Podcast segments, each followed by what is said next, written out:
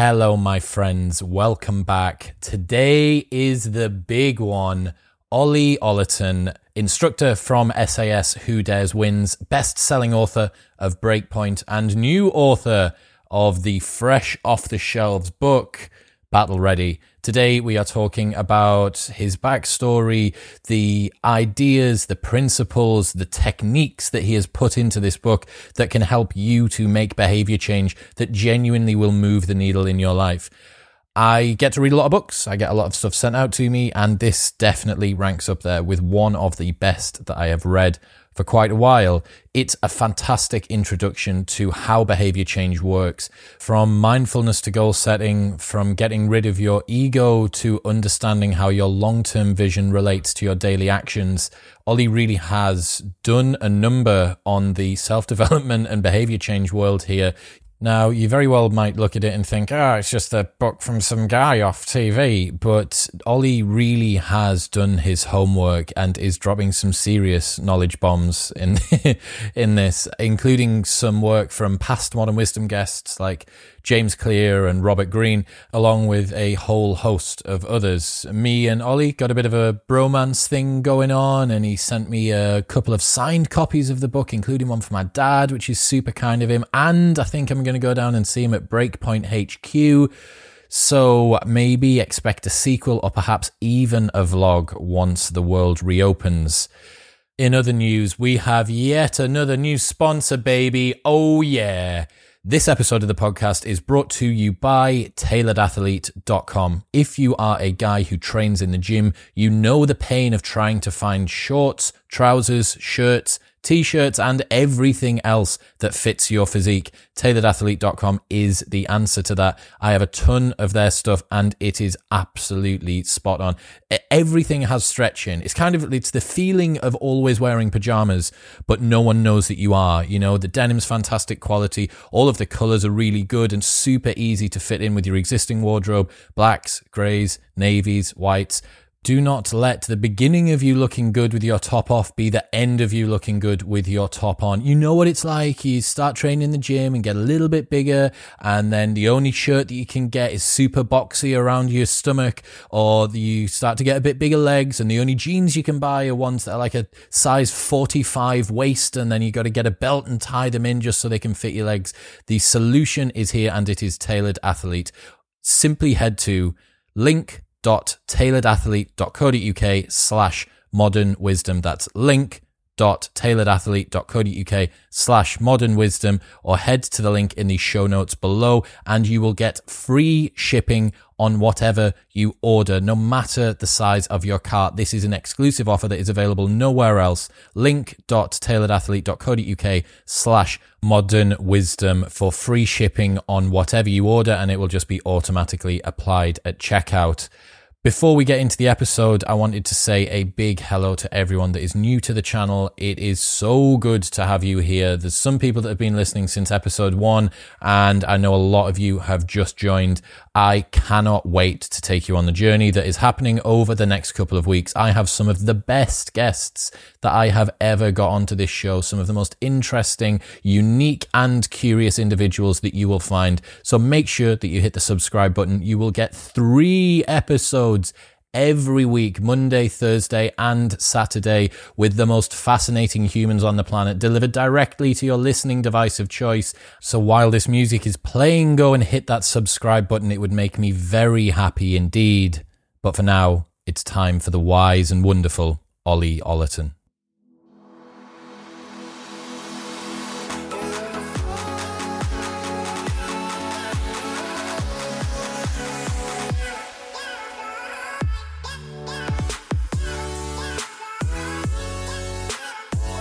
Ladies and gentlemen, welcome back. I'm joined by instructor from SAS Who Dares Wins and author of Breakpoint and Battle Ready, Ollie Ollerton. Ollie, welcome to the show. Hello, mate. Thanks for having me. Absolute pleasure to have you on. So, first things first, the question that everyone has come to find out who wins a 100 meter race between you, Foxy, and Ant? you know what?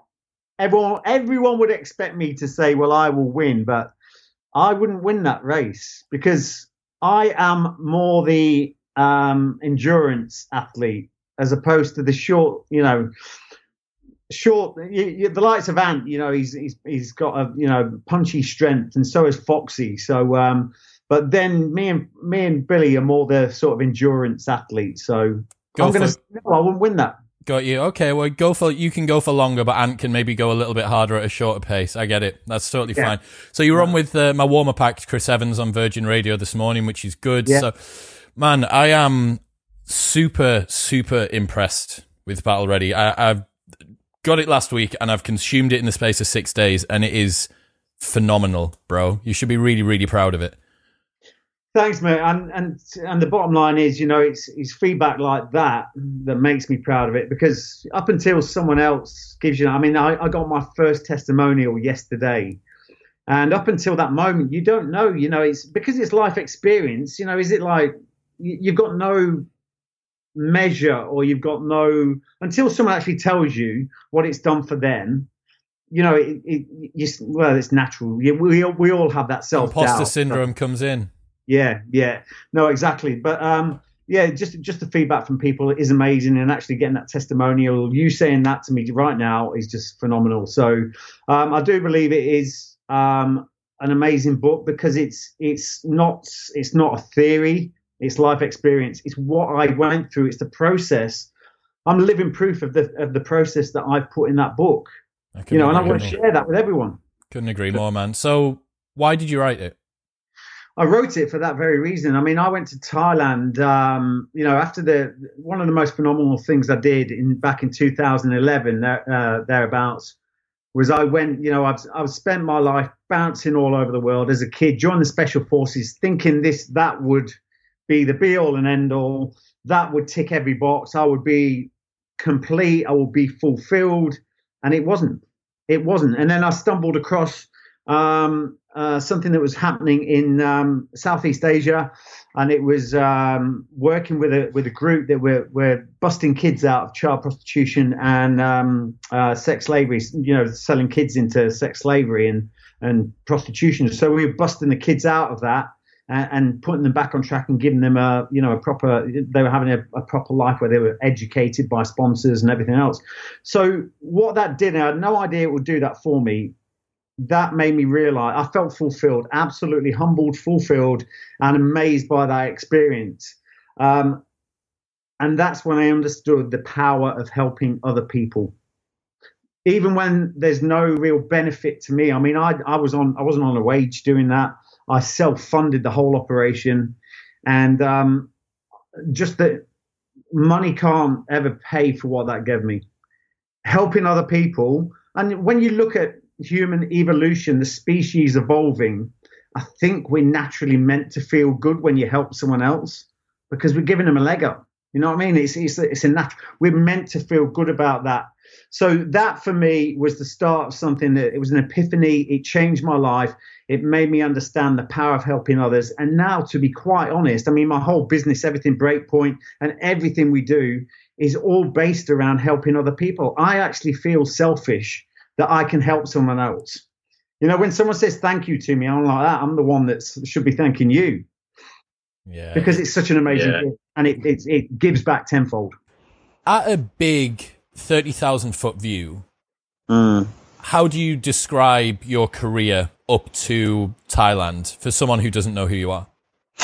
Yeah. Okay. Well, 18 years old, joined the Royal Marines um, and um, had sort of a um, I was disillusioned. I got into the military and it wasn't exactly what I thought. Again, that was that was that sort of typifies my whole military career. But then I was always chasing something, you know, better. It's, it's, it must be better, and that's why that's why I sort of pushed myself towards special forces.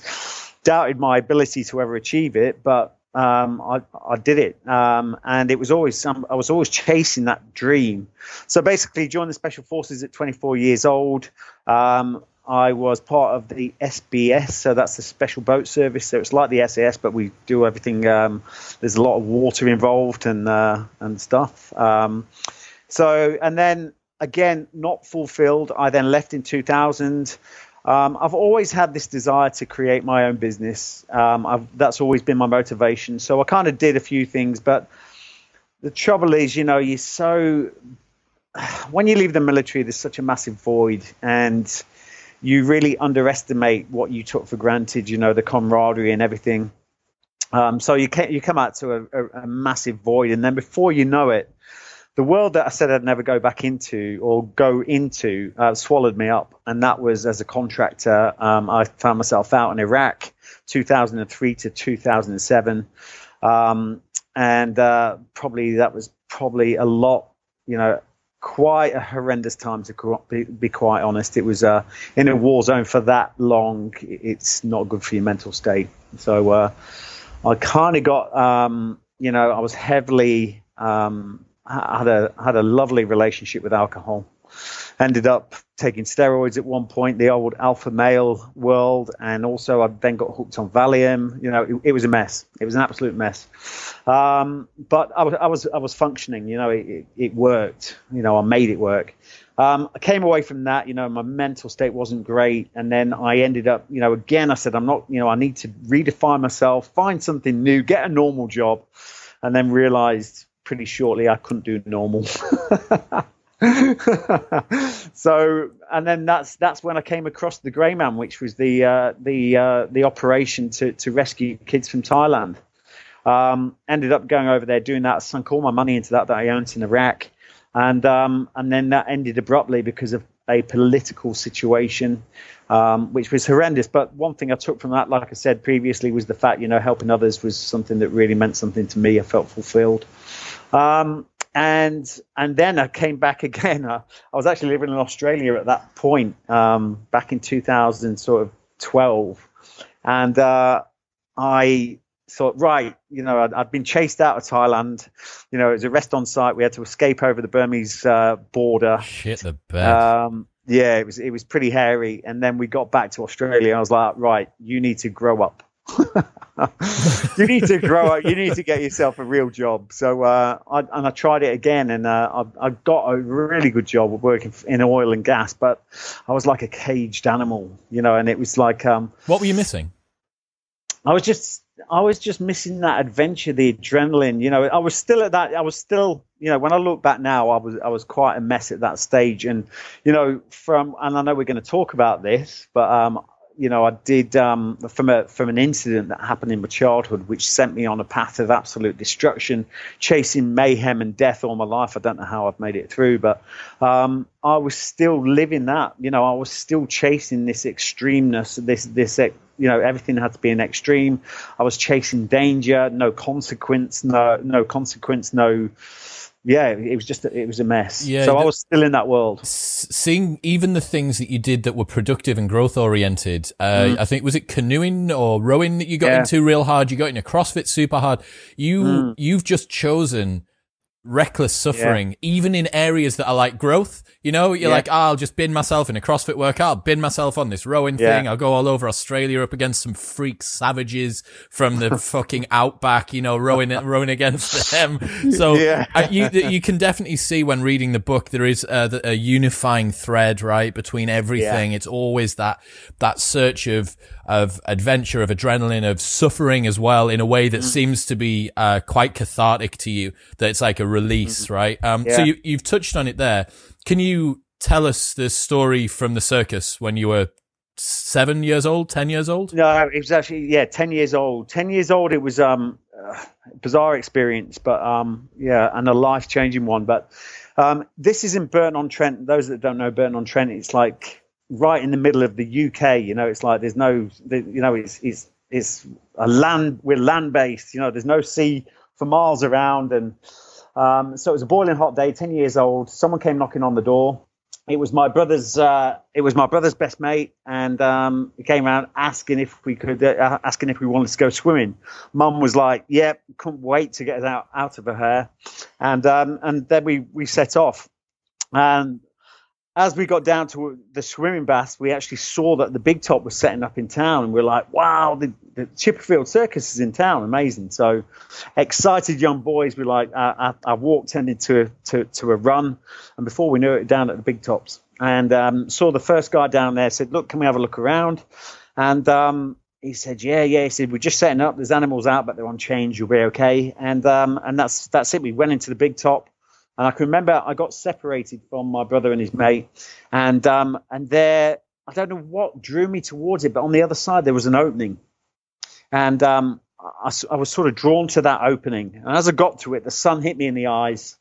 Um, I couldn't see for a moment, and then as my vision cleared, there it was, sat in front of me, about 10, 15 meters away, was something that just amazed me, and I was absolutely compelled to go towards, and that was a baby chimp. And um, before I knew it, you know, I walked over cautiously, and there it was. You know, for me, I brought up with with Tarzan, Johnny Weissmuller, black and white films. You know, and uh, for me, that was a little piece of Hollywood sat right there. It was amazing. And um, next thing, I'm stood over it, ten years old, and uh, it it looked up at me with these beautiful eyes, and it was a moment we connected.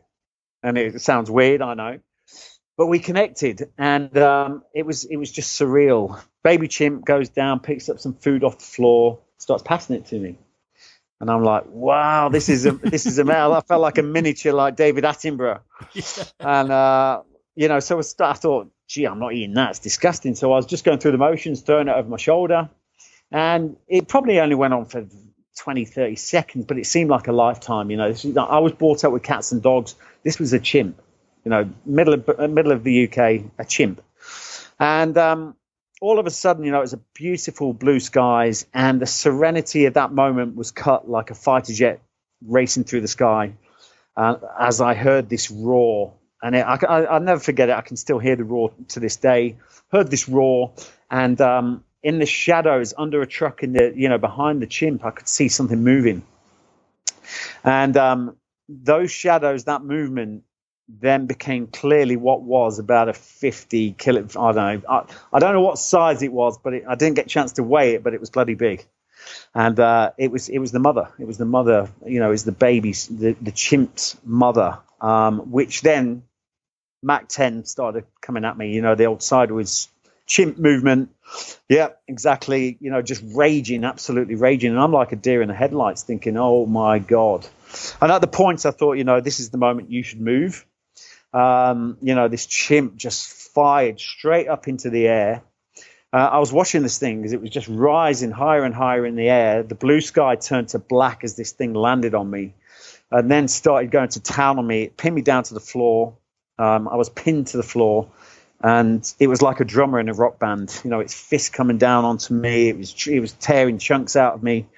Um, and it was just, it was a, it was mental, absolutely mental. And I'm lay there, and I just, I can remember thinking, I'm going to die.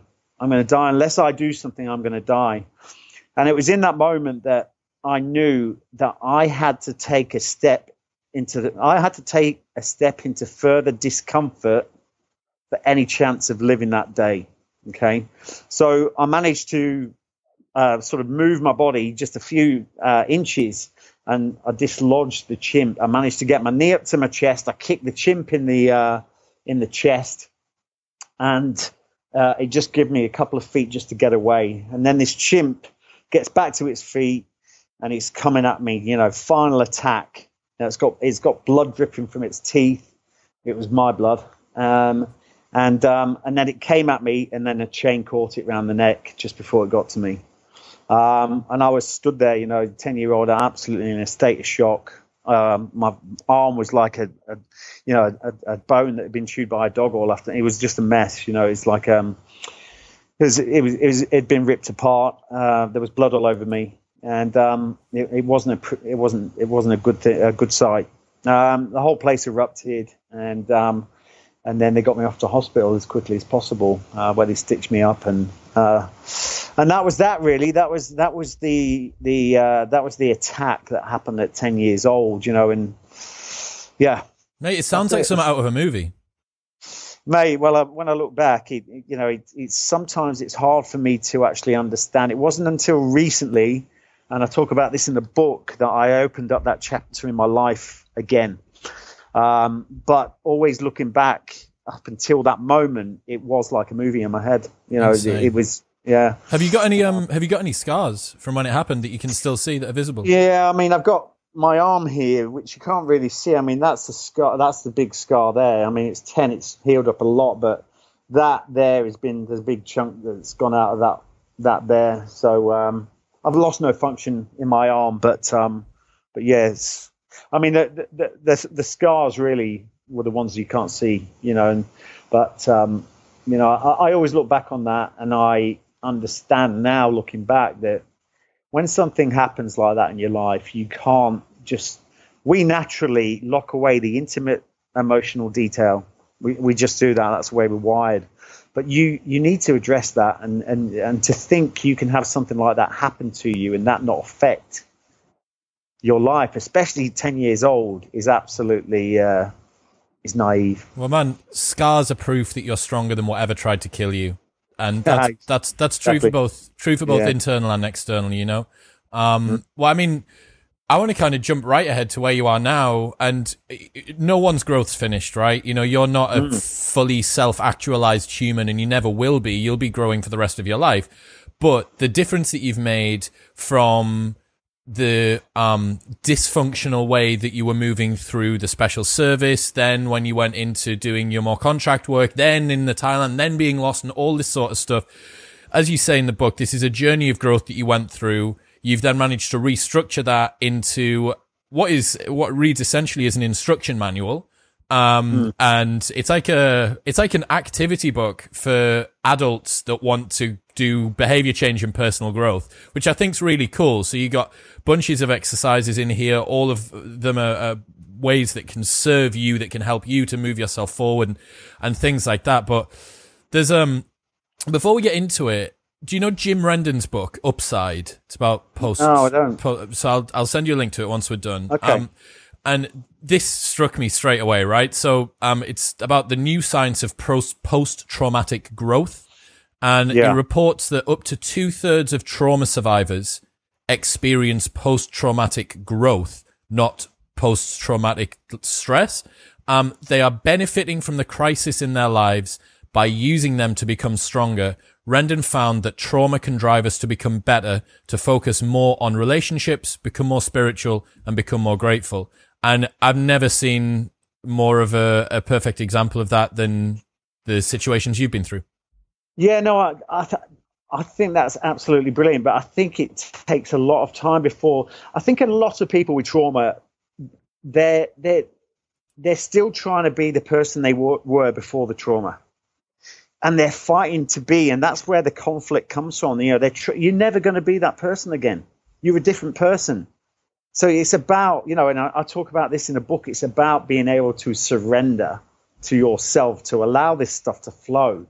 But the more, you know, it's our minds are a wonderful thing, but it's it's just the Pandora's box of confusion unless you actually understand what's going on in, uh, on it on up here.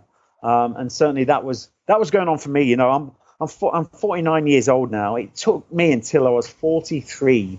I was 43 when I sort of did that boot camp. It took all that time. you know what I mean? And I've not started living properly until I was 43.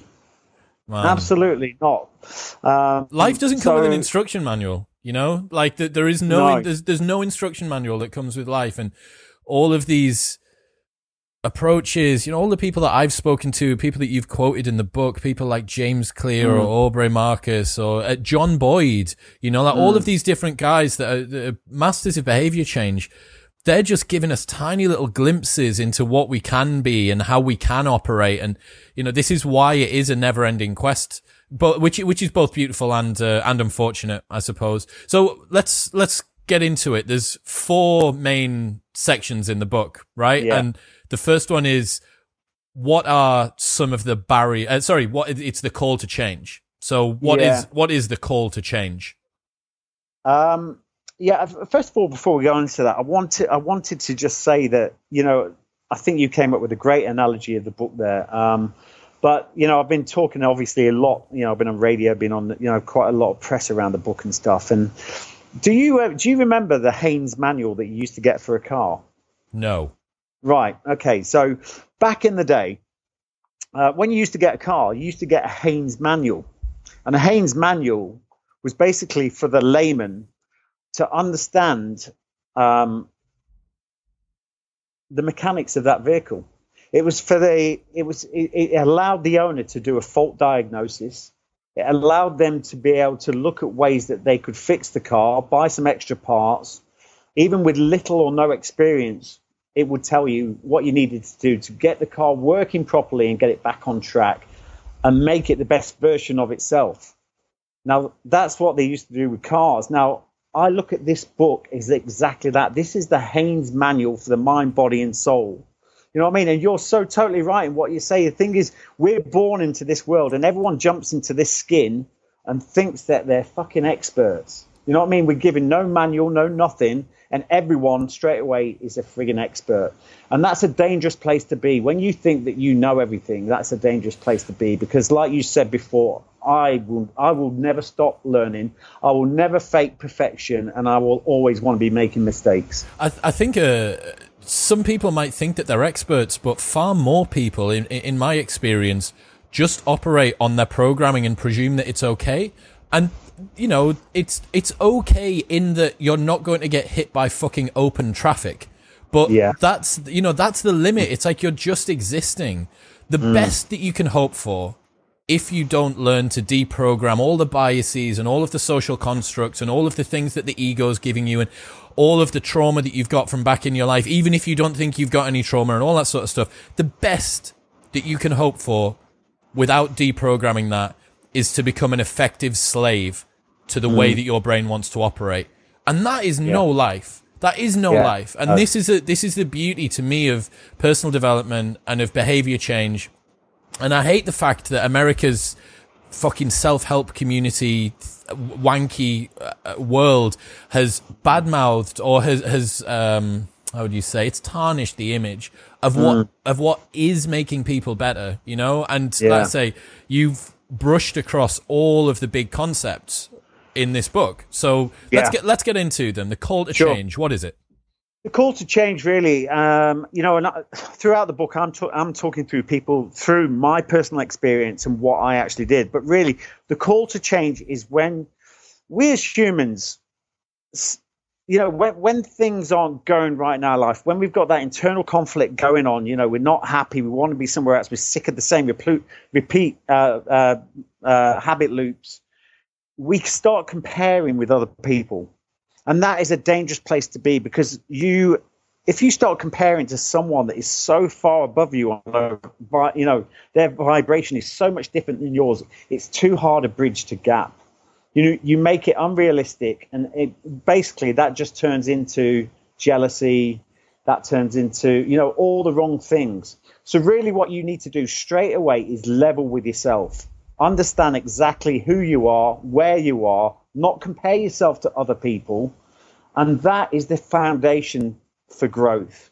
If you're doing it because you want to be like someone else, you want to, you, you know, you're jealous that they've got a nice house, a nice car, a nice this and nice that, it's the wrong place to start. So it's really about understanding exactly where you are.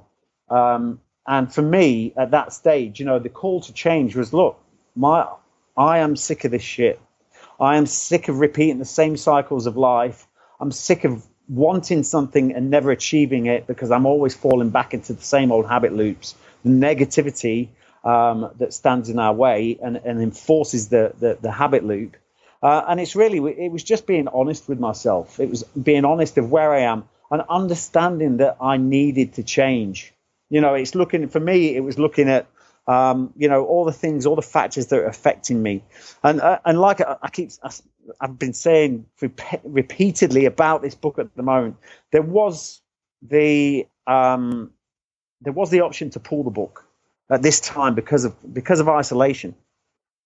And we, well, I said the book was written in a period of isolation you know and that's why i think at the moment you know that's what i had to do what i did uh, i put myself into a boot camp a mental boot camp. I had um, been strangely gifted a house by my mum. I had a spare house in the UK when I came back to the UK. I had nothing else. Um, and basically, I was in. I had such an, an I was I was like a blank canvas, and I was sat there thinking at that time. A lot of people would have said that's a shit situation to be in, but I looked at that as thinking, wow, how many people get to do this? I've got two months or whatever it was to be able to sh- just sit there, have no distractions, and focus on me. Serious, when, man. Yeah. When do you ever get that opportunity? Right And now, what- right now. yeah, That's what exactly, exactly. It's right now, but you won't ever get this opportunity again. You know, sitting there thinking that the world's ending and all that kind of stuff. That's not serving you. What what you can control is yourself. And the people that sat there all day long at the moment, looking at their phones, checking Instagram or egogram, I call it, checking that all day long, that is not gonna. You're not gonna come out the back end of this as the best version of yourself. Far from it. So basically, that was that was it for me. It was about understanding where I needed to change, what I needed to focus on, and really just leveling with myself and going through a process. This was it for me. This and this is a theme throughout the book. Forget what's going on here when it comes to your emotions, comes to your feelings. When you come up with an idea, that's from the frontal cortex. You need to think about that enough so it loads into your subconscious. But basically, it's that same frontal cortex that comes up with the negativity when you actually come to execute the ideas. Now, if I use running, for example, I want to be a, you know, I want, I want to, I know that running every day is going to make me fit, and and next year I want to run the London Marathon. You're not going to feel like doing that. You're not going to, you know, once you start thinking about it, your mind is wired to actually steer away from any kind of stress, any kind of discomfort. And people that wake up the next day, oh, you know, I nearly started, but I just didn't feel motivated. You're not going to feel motivated. You have to forget the emotion, forget the feeling, and you have to execute a plan that is based around a process. So that really, for me, that was understanding where I was, what I needed to do, and putting a process that was void of feelings and emotions, and stick to it and remain non-judgmental throughout. And that was really the start of it, and that was really the call to change. Yeah. Identifying the issues, understanding what I needed to do, and lay out a plan of how that's going to work. I get it, man. We do not rise to the level of our goals; we fall to the level of our systems, Yeah, which exactly. is the James Clearism. Um, what happened? Can I just say something though, hit me? mate? I absolutely love on your Instagram today. Yes. The magic you're looking for is in the work you're avoiding. I love that. Shout out! I've just taken that top off. I've just taken that t-shirt off. Shout out, Built Up North, uh, for that t-shirt. Yet another great one from them. They also have another one that says, "This is not the fucking cuddle club." So it's a CrossFit CrossFit clothing company. But yeah, the magic you are looking for is in the hard work you are avoiding. Yeah, That's that's it, man. brilliant. Yeah, Um, love that. What happens if you don't choose a purpose for your life?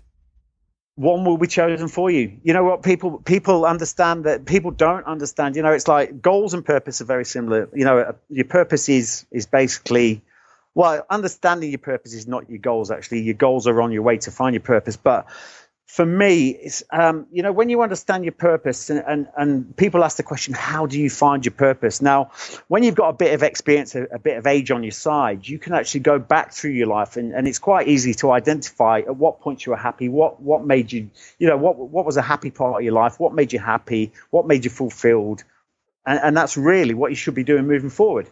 You know, if there's something you don't like doing, then then try to avoid doing it in the future.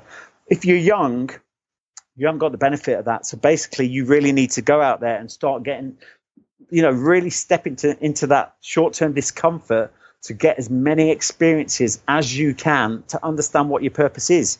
So really, um, you know, it, it's a, it's about understanding, finding your purpose first of all, and then it's about um, having a having a system of goals in place. Couldn't I've actually, more. yeah, uh, and, and basically, it's it's it's it's having those. But if you don't, people in self, you know, in this self development world, and people say, who's who here's got goals? And you know, you get some people. Yes, I have. You know, people that don't have goals don't think they have. They do have goals, regardless of whether you like it or not. Our, our subconscious is a goal driven, goal getting machine, and it will f- focus on getting exactly what you focus on, what your dominant thoughts focus on. So if you haven't got a chosen goal, it will come up with something that you think about, you know, that's your dominant thoughts. And nine times out of 10, with 70,000 to 100 thoughts going around our head every day, you are going to end up with a load of crap that you don't want very much based on the fact as well, or amplified by the fact we are negatively geared. And I'm sort of jumping ahead because this is mm-hmm. the barrier. Hey, I've got it. Talk to us yeah. about the negativity default. I've got it. That's the next, that's my next question. Ollie, you're reading my notes. Stop reading my notes, man. We've got the same book. Yeah, we do. Oh, fuck. That's exactly why. Yeah, the negativity default, I absolutely love yeah. it. So tell, tell yeah. us about that. Yeah, it's, it's, it's really for me in that boot camp. I wanted to understand, and like I said to you, said before about the Haynes manual. I don't, you know, a mechanic can't fix a motorbike unless he understands how it works, what's going on, and and and, and basically understands the workings of that machines of that machine. From then he can do a diagnostic, then he can fix the problem. For me, it was about understanding what's why why am I thinking negatively? How did I go from being a special forces hero to zero? To um, actually sub zero. How did that happen? And I couldn't understand how that, you know, I couldn't understand what happened in between and how I could fall down so far. And then I really, you know, I started looking at the fact, why do I think these negative thoughts? Why do, why does that happen? So I started to read a lot into psychology, but I really do think it wasn't about reading. It was about learning to understand myself and what was going on. I really looked into the back, you know, I looked uh, to, to, sort of into evolution of the species. And, and whether you like it or not, our primal instincts are the things that make us thrive today. So, really, um, you know, you imagine a caveman. A caveman never came out of his cave and went, hmm, right, let's have a look. I wonder what amazing opportunities are going to come my way today. They were like, ah, where's that fucking saber tooth tiger? Where's that monkey? but, you know, they were always looking for what was going to go wrong because that's the thing that kept them alive. Until today, we're still geared that way. Everyone can relate to the fact whenever something gets, when any kind of challenge that they doubt that they can, you know, is a bit of a challenge, they're always looking for what could go wrong. It's just our natural default. When it comes to evolution of the species, there's no actual benefit to being positive. Being positive and have a positive mindset is not going to save you from being eaten by a tiger. So really, it's about understanding that our system is based on negativity. That's just the way we are.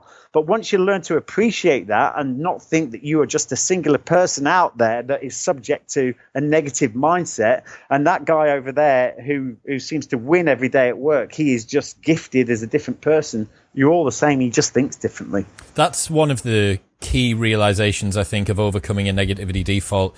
It's to understand that the fact that you catastrophize risk is mm. not some personal curse bestowed on just you. It is an inbuilt fitness enhancing system that our entire yeah. species has got because we are not supposed to expend any more calories than we need to because you taking a risk might make you a bit more alive, but a lot more dead, which is a very bad yeah. situation to be in. It's an yeah. existential risk. It means your genes don't get passed on.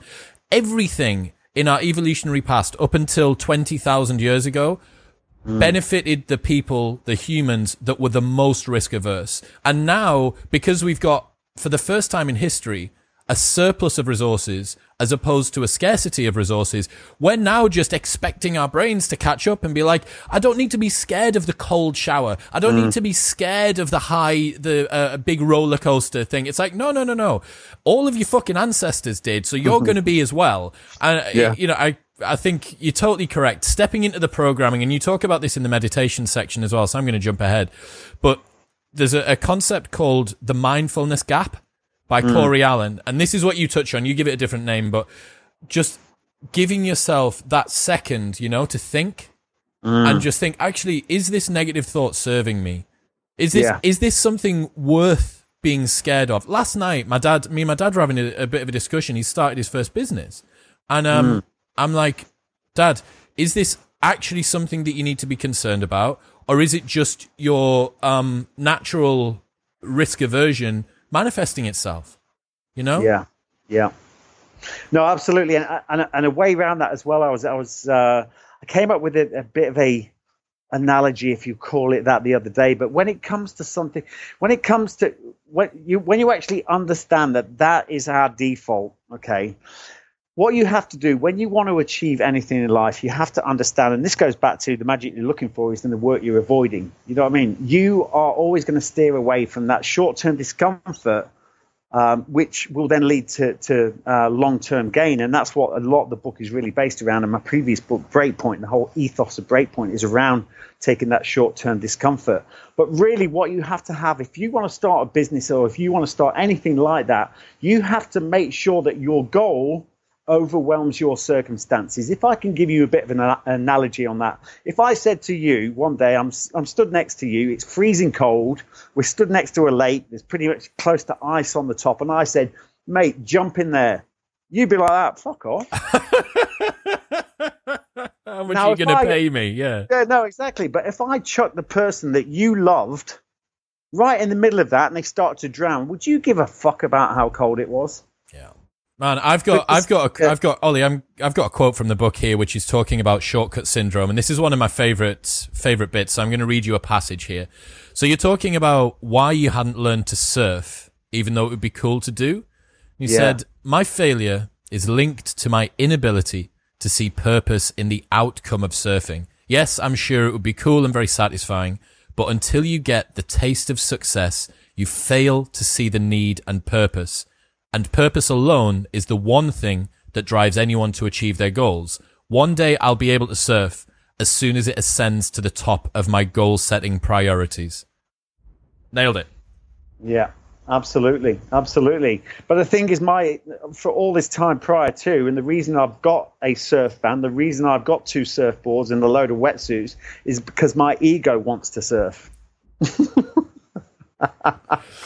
um, that's it. But you know, you, you you hit the nail on the head when you say that it needs to ascend to the top of your purpose in life. And yeah. there's this quote from Ray Dalio: "You can have anything you want, but not everything you want." And yeah. choosing to do few things well, condensed mm. down, I think it is is another part of that. I'm sure that you, I back you, man. You're going to become a cool surfer at some point, but as yeah. you say, not right now. Um, so you touched on it before. Can you just explain the concept of a break point, please?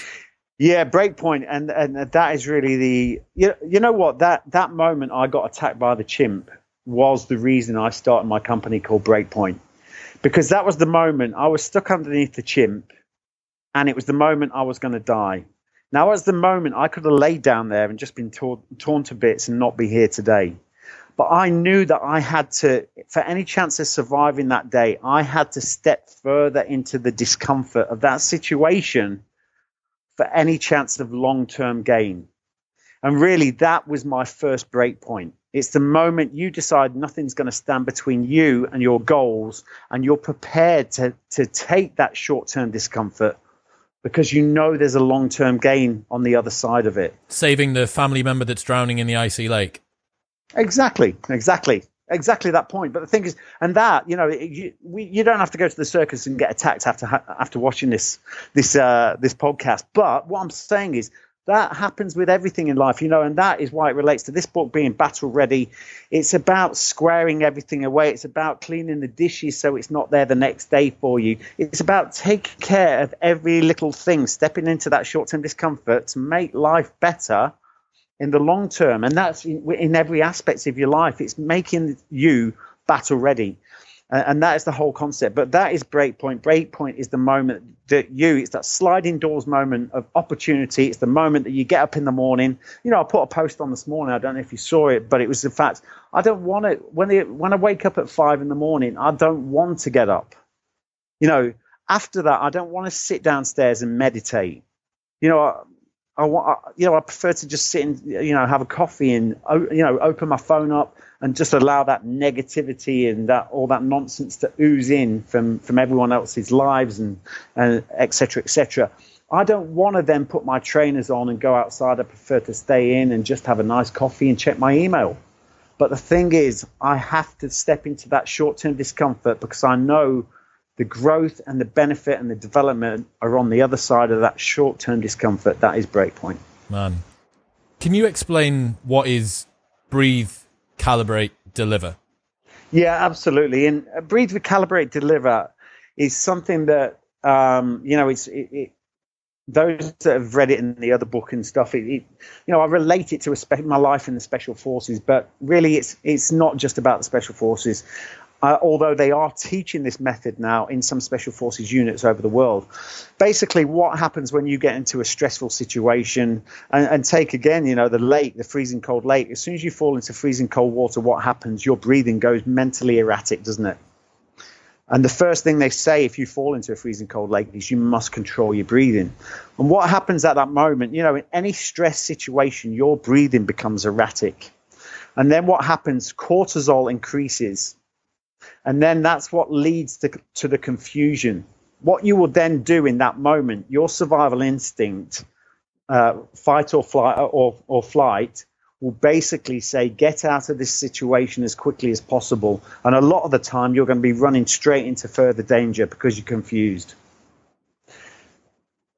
So basically, what this, what breathe, recalibrate, deliver is is in those moments as you're moving into one of those stressful situations. Take it for us stacking up on a door about to go in, you know, in the special forces. Anxiety on that door is immense because you don't know what's on the other side. It could be a wall of bullets, it could be a, a bomb, it could be anything. Um, but you know, there's going to be it's going to kick off. Um, and and basically, it's about keeping that cortisol level down. You know, it's deep breathing, box breathing. So when I go when I talk about breathe, recalibrate, deliver, box if you're in a, in a stress situation and try it when you you know uh, road rage or when you're having an argument with your, your your partner or whatever before you react breathe.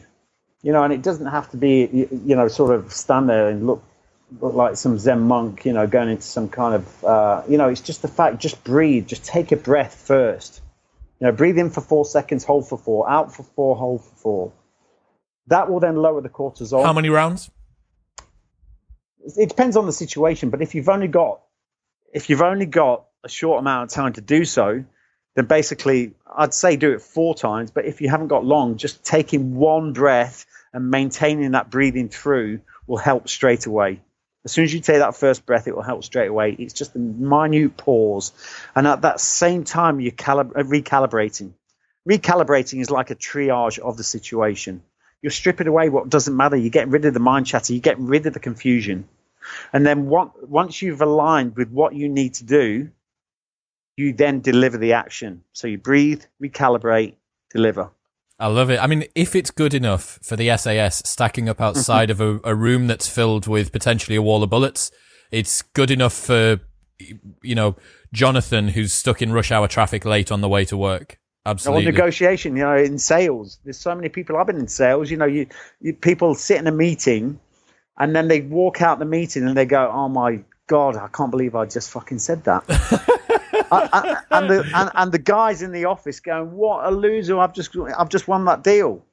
And you've you've actually you've done the opposite of what you should do. You've took the shortcut, and your mind's gone, "Get out, get out, get out." Mm-hmm. And if you'd have just not allowed them to dictate and dra- just breathe, clear the confusion, and then deliver an answer that's based on clarity and not confusion, you'll win 95% of the time. So, what this looks like to me is a micro version of what we've been talking about in terms of deprogramming, right? So, you mm. have this stasis that your body's operating in. Over longer times, we call that nature. But in yeah. a short, in a shorter time, it, it's just the way that your physiology responds and reacts to situations. And yeah especially for the people listening that are a little bit more cerebral, perhaps the people that are introverts, you'll think that you can armchair philosophize your way out of a situation. You'll be able to, th- or you'll try and think, I should think my way out of this anxiety. I should think my way out of this depression. Mm. It's like there are certain things and certain thinking tools that you can use. But the bottom line is that if you got up and went for a 10 minute walk, did a little bit of breathing and had a big glass of water, 80% of the problems in your life would be fixed. And I promise you that it's a fact. Like a good night's sleep, a walk, a glass of water, and a little bit of breathing will fix pretty much anything.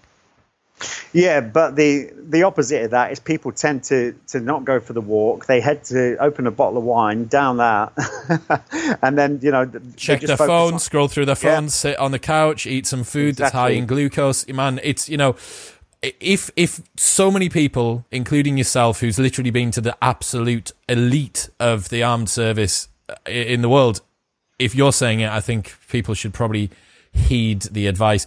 I got a question actually that I've been mm. wanting to ask you. Talk me through your morning routine. Yeah, morning routine. Well, I'll talk you through my morning routine today, which is pretty much the same as I did in the boot camp. It's the same. I try. I don't do it every day. I've got to say that. You know, sometimes I thought, and I, I talk about that, getting back on track after you've, you know, you've lost your way. What do you uh, think? But, what do you think's your compliance with your morning routine? Five in seven, four in seven. Um, well, th- th- there's no set, but I always look at the 80 20. You know, if I'm doing something 80, percent of the time, then it, then it's good. But, you know, I'm not so, you know, a lot of people actually reading the book and stuff like that must think, God, he must be boring to live with. but it's not, you know, I, I do, you know, I, I know my faults and I, I know, you know, sometimes up until about, you know, when I first went into isolation, I was letting that slip. I was eating really bad foods. So anyway, morning routine for me. Now the morning routine is so so important because by me taking myself to the day, I dominate every time. Okay, or at least I'm in a good position to be able to take anything that comes my way. Now, if you're the kind of person that just you know is on the snooze button 24 7, you know, and and just gets up at the last minute, you're basically allowing the day to come to you, and it's more likely going to walk all over you. So for me, I wake up now at five o'clock in the morning. That's just a regular pattern. Um, and I, I straight away, you know, I know that if I don't take action quickly, my brain's going to talk me out of it, roll over, cuddle my girlfriend, and, and that's it all over. Uh, so it's really for me, get out of bed, straight out of bed. Um, I then go downstairs and I meditate. Um, I sit there, I do a guided meditation, something by I, I, I, I, use a lot of Bob Proctor's stuff. I don't know if you, mm-hmm. you're aware mm-hmm. of Bob's. I, I, love Bob, I think he's amazing. Um, but any kind of meditation, for me, when I say meditation, um, you know, a lot of people think, oh, they're too scared to venture into it because they don't understand what it's all about. But for me, it's my focused attention at my intentions. So I use that time to sit there, and it's it's really about me being able to clear my mind of anything else that's going on. And every time my focus gets distracted, you know, I know how to get back, and that really helps me massively throughout the day. Because prior to learning that, and it's a hard thing to do, I had mind chatter going on, and it was so you know just this mind chatter and stuff, and it was just so confusing. So that is 20 minutes in the morning for me to be able to really focus on what I want to achieve short term in that day, in that week, in in that you know, and then my big goals as well. Um, so that time as well for me is about visualizing where I want to be. I've visualized like I've already been there. 20 minutes of that. I then get up. I'll then either go for a run, 7Ks, uh, which is from my house, 7K run, um, and then I've got the use of a very nice swimming pool at the moment. Um, so I then go uh, for a swim. I'll then um, I'll then uh, later on in the day go to the gym. So really, for me, and, and also I've done my fitness and everything. This is me time in my diary for the next year. I've put in my diary now up until nine thirty. It's blocked out, and that is me time. No one can penetrate that unless it's something extremely important. Generally, up until 9:30, I am not available because I'm working on me. A lot of people say, "Look, I haven't got time to do all that." This is the best work you can do, and that's on yourself because the return on investment will affect everything in your life. So that morning routine for me is so powerful, and everyone that's not doing it, start doing it because it will change your life. Man, if you win the morning, you win the day. There's a, a mm. good analogy here about when you are in an aircraft with low pressure. And what happens in an aircraft with low pressure is the oxygen masks come down. And the advice that you're given, the instruction that you're given is put your mask on before you try and assist anybody else. And the reason for that is if you are suffocating, you are not all that you can be to help the people that are around you. And this yeah. is the basis of self care. If you are not making yourself everything that you can be, you're not serving others in the way that you can too. And uh, again, Aubrey Marcus, past Modern Wisdom guest, said, You do not serve others from your cup. You serve others from the saucer which overflows around your cup. And again, if you don't think that you have the time to work on yourself, you're probably the prime candidate for someone who really needs to consider it and mm. get a copy of uh, of Battle Ready and, and go through everything that's in there. Um, so you quote Joe Dispenza, who's one of my favorites, and there's yeah. this brilliant stat where he says 80 to 90% of our thoughts are the same as those that we had yesterday. How can people step in and break that cycle? Process. It's absolutely process. You've got to break that chain. You've got to break that habit loop, and you've got to process, put a p- process into play that takes you away from that repeat cycle. Because again, coming back to evolution, as far as our minds are concerned, we want to keep on doing what we did yesterday and the day before and the day before that. Because as far as our minds are concerned, when it's in line with human evolution, doing what we did yesterday and the day before has kept us alive until today. It doesn't give a shit if you're happy or sad, whether it's a good situation or not. It just wants to keep on doing that same thing. When it comes to evolution of the species, it will be so happy if you just sat in a corner and procreated all day long and didn't go anywhere because that's dangerous. You know, that, but then that, that's absolutely the whole thing about this this conflict. I talk about this conflict, this inner conflict there's that you know that that's the driving force for us to to to, to for the uh, evolution of the species. But we're there to to to create. We're there to to um, understand. We're there to to um, experience. And um, and really it's about if you want to get out of that this you know all this stuff all falls in line with breakpoint. It's the mo you've got to put a process into play that breaks that loop and understand as soon as you do it you're not going to feel like it. But you've got to step into the discomfort initially because what's that? What that's doing is basically building a new neural pathway in your mind. You know, the negativity, the the loop, uh, habit loop of what you've been doing is like a super highway. And when you come up with something new, that is just that the neurons are, are firing, but it's very weak. But the more you focus on the new habit, those neurons start to get and turn into a you know like a, a country lane, then a super highway, and then the negativity will always be there. But the thing is, you need to make the positive or the new habit the new super highway of change. And the only way you can do that is by stepping into the discomfort on a continuous basis, day in, day out. A lot of people say, oh, you know, I, I stopped doing that because there were so many obstacles in the way. The obstacles are the way. Quality. I love it. Um, so we've spoken about the fact that we have a call to change. We've spoken about some of the barriers, the way that you need to sustain change by having a process in place. You need to connect to a higher purpose. You need to actually be able to understand what's going on so that you can see the thoughts in your mind for what they are. But mm-hmm. then we need to sustain that, right? We need to keep that going. Yeah. Um, and one of the things you've just touched on it there, people come up against failure. They mm. find a, a, a, challenging time. They come up against failure. They run out of motivation. So how can we ensure that the good habits that we've put in place, we don't, you know, run out of motivation? We don't feel like we're a failure. Yeah, there's a there's a load of things there, but um, you know, um, I said I think I said it at the start of this, Chris, and it was like, you know, I'm sick of people faking perfection. You know, you've got to understand that. I mean, I personally, if I'm not making mistakes, I know now that I'm not trying hard enough. My goals aren't big enough, or I'm not trying hard enough. And I understand that your way to success is is is is um is a series of failures. You know, but those for me, just reframe them. They're milestones of growth. They're only failures if they knock you back and you're too scared to go forward again know, it's like a pinball going up. You know, you want the pinball to go straight up the center, but it doesn't. It gets knocked from side to side, and sometimes it even gets dropped all the way back. Even with the flippers, you can't bang it straight back up. It goes straight down again. But you've got to understand that on the way to your goal, you're going to get knocked to the left, knocked to the right. But it's got, you've got to have a goal on the other side that's pulling you through. But you've got to understand that, you know, those failures are going to reshape the way that you approach your goal. And even when you get to your goal, forget the goal. You're not supposed you're not supposed to be satisfied when you get to the goal. And even if you don't make the goal, you're 75% in. It's a it's a it's a long way better than 0% in you were you know some time before.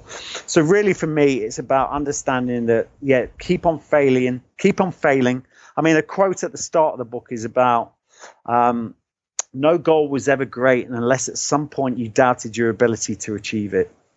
You know, and it's all about, you know, it's all about having goals. You know, it's so important to, to, to make sure that you choose a defined goal that you want that challenges you.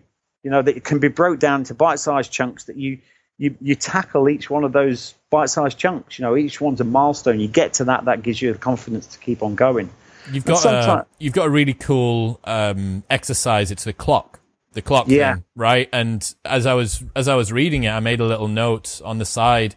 Any large goal is achievable given enough time and small enough steps. Mm. That's it. Yeah. You know, yeah. there is there is literally if you if I give you an infinite amount of time, there's pretty much nothing that you can't achieve. You could walk to fucking Mars, you know? Yeah. Like given enough yeah. time and small enough steps, you can achieve literally anything. And I like the idea that you break down a large, grand goal. This is very imposing. This is very challenging. I don't know how I'm going to do it. And you go, okay, what's the next action? What's the yeah. very, very, very next thing? And this is how it links into the morning routine, right? You're like, look, mm. I need to do all this shit today, but first I need to pull the covers off me. You yeah. know, then I need to get out of bed. Then I need to brush my teeth. Then I need to do the thing. Like that's it. It is all mm. that life is, is a series of actions that leads to accomplishments over time. And anything yeah. great, any great sportsman or speaker or artist or anyone is going to tell you the same thing. And mm. you look at a piece, a great piece of art and you don't see individual brushstrokes, but by definition, that's precisely how that bit of art was made, right? Exactly, exactly, and that's that that exercise in the book. I think it's such a powerful exercise, and I actually did that. My life was absolutely rock, bo- rock bottom at that point. So I basically, you know, I had a, I, I, I drew round a CD. I, I put clock hands through it, or not clock hands, just lines through it, like you know, a twelve, a three, um, a six, and a nine. And you know, at twelve o'clock was my main goal. What do I want to achieve? And each one of, you know, some people might not have to do all the hands of the clock. You know, they might be, have, only have to do six and nine.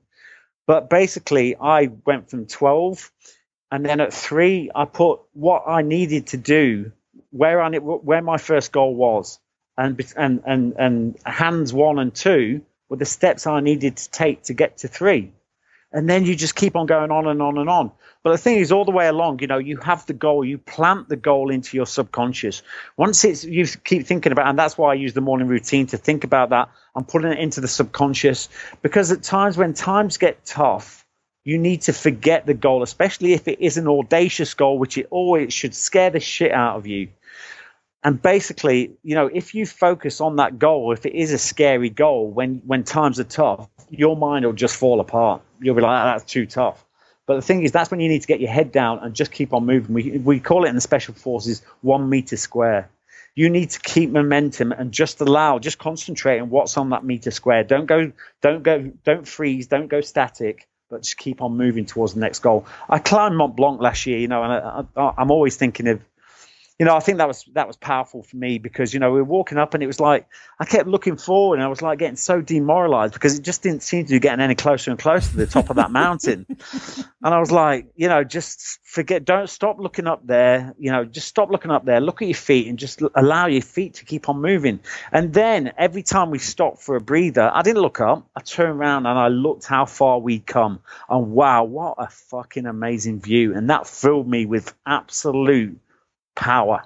And then it was turn around and crack on again. But you know, it's and that's really an analogy for how you should approach your goals.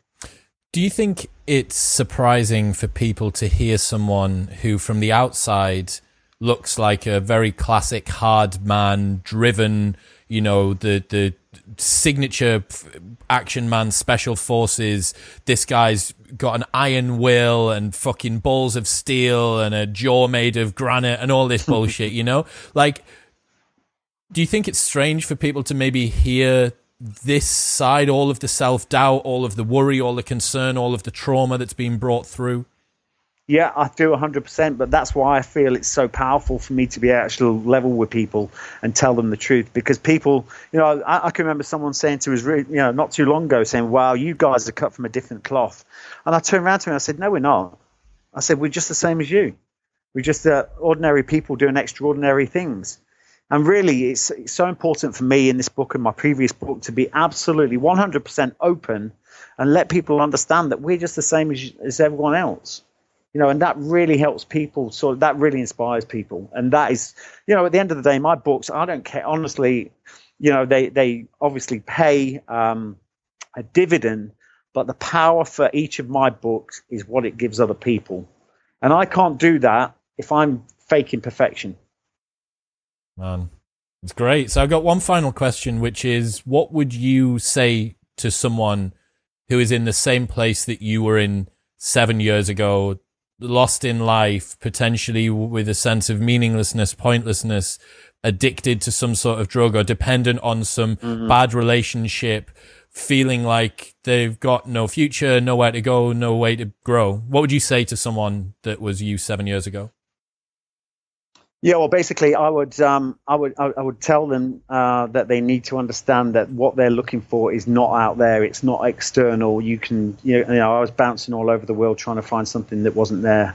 You know, the magic, and everyone, everyone has the magic, but it's within you. And the, as soon as you start to look within for the answers, you will be given the answers. Okay, so it's really about slowing down. And for me, you know, it's so important. A lot, you know, it was, it was hard to come across in a book as if, you know, I'm some raging alcoholic. It wasn't the case. You know, for me, I understood how, through my life experiences, and there have been, been some crazy ones, um, I understood how powerful the mind is. So for me to add a chemical to that and disrupt that clarity and disrupt that power was absolute madness. It was like putting diesel in a petrol car. Um, but for me, it's about get rid of all those external factors that are, are, are not benefiting your productivity. Get rid of the alcohol, get rid of the drugs, and especially if you're suffering mental health issues, PTSD, whatever it is, unless you cut away the smoke screen, you're never going to get to the raw nerve. So it's about making yourself as healthy, as clean, as much clarity as possible. Drop down, get to a level playing field of absolutely where you are. Create a foundation of growth, not not on a comparison of someone else, and really start to put a plan into play that has a goal that takes you out of being a victim of circumstance.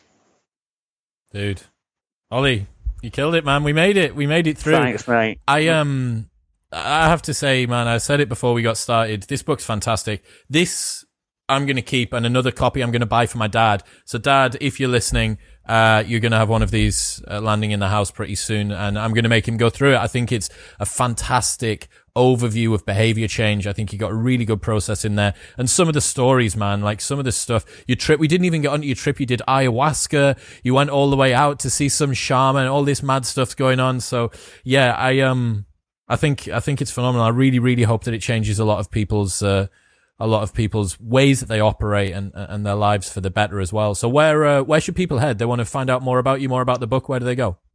Yeah, I've actually got a website. I mean, I think it's a lot easier that people go to my website, which is Ollie O L L I E O L L erton.co.uk, ollieollerton.co.uk. It's got all my projects, all my books, everything on there. You can find me on Twitter, social media, everything. And, and, mate, please, if you want those books for your dad, whatever, I need to make sure they're signed for you with a nice message. So please tap me up for that. That would be fantastic. And I will repay the favour, mate. If you're ever in Newcastle, get yourself up here and we'll go to my gym and we'll get a good CrossFit workout in. How's that?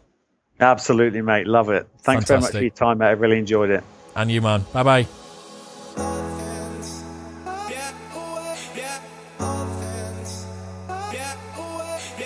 Thank you very much for tuning in. If you enjoyed the episode, please share it with a friend. It would make me very happy indeed. Don't forget, if you've got any questions or comments or feedback, feel free to message me at ChrisWillX on all social media. But for now, goodbye, friends.